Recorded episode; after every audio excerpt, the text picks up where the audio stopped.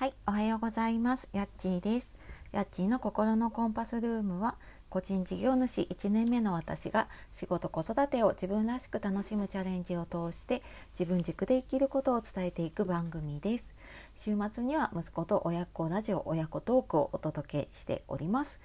本日も聞いてくださいましてありがとうございます。週の真ん中になりましたね。はい、水曜日ですがいかがお過ごしでしょうか？えー、いつもね聞いてくださったり、えー、いいねしてくださっている方本当にありがとうございます。えー、今日はですね、え自己肯定感を高める SNS の付き合い方っていうテーマでお話をしたいと思います。えこれをね聞いているあなたは SNS のフォロワーなかなか増えないなとか SNS で他の人みたいにね発信ができないなって思うようなことありませんか？えこれ私もすごく当てはまるので、えー、半分ちょっと自分にも言っているところがあるんですけれども、まあ、これをねあの解決するには、えーこれ私のね本当に個人的な意見なので今日お話しするのはねなので、まあ、あの自分は違うよとか違うやり方してるよっていう方はあのそのご自身のねやり方を大事にしていただければいいと思うんですけれども、えー、私は、えー、やり方よりも自分の在り方を大事にするっていうのが、えー、大切だと思っています。でえー、まあ、これ話す前にね私あの SNS、まあ、いろんなところで発信をしていて、まあ、ツイッターとかねあと、まあ、実名でやっているフェイスブックとかねあのもろもろあるので多分合わせるとね総フォロワーが5,000人ぐらいになっているのかな。でまあ、そんなにすごく多いっていうわけではないんですけれども、まあ、ただあの何年間かかけたものもあってでまあそれなりにね時間を割いてでまあいろんなやり方をしていく中で、まあ、いろんな失敗とか経験をしてきたので、まあ、主に失敗かな からあのいろいろ試行錯誤をしたのでね、えー、その中からちょっとお話をしていこうかなと思っています。でなんでそのねやり方よりもあり方が大事かっていうとあの SNS やっていて、うん、私もなんかこう相談を受けたりとかあとセッションクライアントさんからね聞いたりとかする中でやっぱ「いいね」とかねコメントが気になるっていうことをねあの話されることが多いんですけどその「いいね」とかコメントにやっぱり一喜一憂しちゃいますよね。あいいね来たとかコメント来たとか来なければあ来なかったなとかっていうふうにあの一喜一憂しちゃうんだけれどもただこれってあのその数とかねそういうのがあなたの価値じゃないっていうことをあの頭の中にね置いておいた方がねいいかなって思っています。でなんか一生懸命こういいねコメントをやっぱりもらえると承認欲求ね自分のあなんか自分が認められたって思うのですごく嬉しいんだけれどもそれって本当に一時的なものだしやっぱりあの一度そこで満たされるとあまた次も次もって思ってあのどんどんどんどんこうやりすぎちゃう頑張りすぎちゃうっていうことがね、えー、私もありました。であのそれやり続けるとどうなるかっていうと気持ちの上下がすごい激しくなって、えー、メンタルがやっぱり多少、うんと、崩れてきて結果的に SNS 続けるのが辛くなっちゃうっていうことが、うん、あるかなって思うんですね。でやっぱりなんかそうやって「いいね」とかねそういうのをもらい続けるためにはやっぱり自分もあの他の人のね一生懸命こう「いいね」とかコメントとかしに行かなきゃってなっちゃうこと多いですよね。でなんかそうやっていると結局なんかその自分のコメントにあ自分の投稿とかね発信に、まあ、本当にいいねって思ってる人もいるんだけれどもそれ以上にその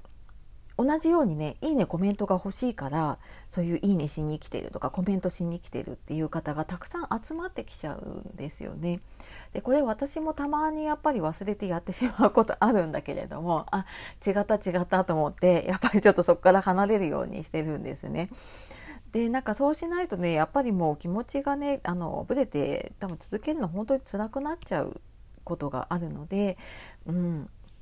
まあ、続けていきたいとかねうまくあの使っていきたいっていうのであれば、まあ、そこはちょっと本当に気にしない方がいいなって思います。でじゃああのそのためにねどうしたらいいって言ったらいいかっていうことを、えー、簡単にね2つ私やっていることがあります。でまずは、えー、1つ目は SNS の通知をオフにするっていうことです。あのピコピコっていう通知が来てしまうとそこにもう神経取られてしまうので、うん、あのそれは結果的にねあなたの時間を奪うものになっちゃうじゃないですか。でなんかそうするとそのピコピコにこう何て言うんでしょうね反応しちゃうというか それを待ってしまったりとかねそこにすごい時間とエネルギーを使ってしまいます。でやっぱ SNS って他の人と比較をするツールだと思うんですよね。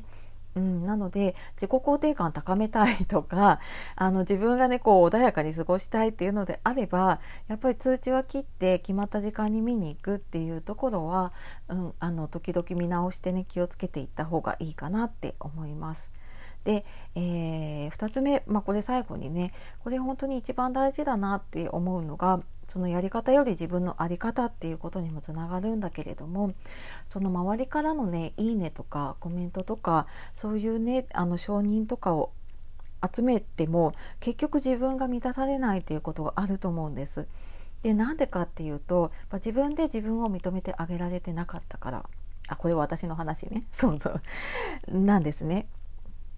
であなたは自分のいいところをいくつ言えますか？今ここで書いてくださいって言われたらいくつ書けますか？なんか本当はできるのに SNS でいろんな情報を入れているとあの人と比べると私はできてないなとかなんかあのあの人みたいには私慣れてないなっていうふうに比べてしまっているともう自分のいいところとかもう自分を認めるっていうことができなくなっていってしまうんですよね。なのでその前にあなんか自分は今日これができたなとかあの自分を認めてあげるあの自分あなんか例えばね投稿したりとか発信をしても反応がなかったとしたらいやそれはなんか発信の方法、うんと、が悪かったのかもしれないし、うん、あのちょっとその内容がね興味なかったものかもしれないし、まあ、次やればいいやでも私頑張ったよねってなんかそんな風に、えー、認めていきながらやっていくと多分すごく楽しみながらね SNS も続けていけるし全然自己肯定感が下がることもないのでうん、なんかその、まあ、やり方どうしようもそうなんだけれども、まあ、その前にね、えーと、自分自身を認めてあげる、うん、なんかその他の人の発信がどうこうとかね他の人に比べてどうこうじゃなくって、うん、自分がなんかここまで頑張って発信できるようになったとか、うん、発信することでねあのたった一人でも自分に共感してくれる人がいるってそれその方が多分うん、あのすごく自分が満たされた感じになると思うんですよね。あなたの発信が本当に困っている人にね届いて手を差し伸べられたとしたらねそれってすごくあの素晴らしいことじゃないですか。なのでねあのそういうのをこう大事にできるようにするためにもうん、あのやり方だったりとかそのいいねコメントとかにね あの振り回されずにまずはね自分を認めながら自分がどうありたいのかっていうのをね大切にしながらやっていけばいいかなと思います。ちょっと時間がかけられてるので全部話せないんですけれども、まあ、詳しくはねあのリンク貼ってあります無料のメール講座だったりとか、まあ、その後にねメルマが配信されているのでそっちの方で結構詳しくあのこういった話とかしているので興味ありましたらそちらの方ご覧いただけたら嬉しいです。はい、えー、ちょっとね私の言いたいことを今日は話させてもらったはい、回だったのでちょっと長くなってしまいましたが最後まで聞いてくださってありがとうございます。では今日も自分らしく楽しんでいきましょう。さよならまたね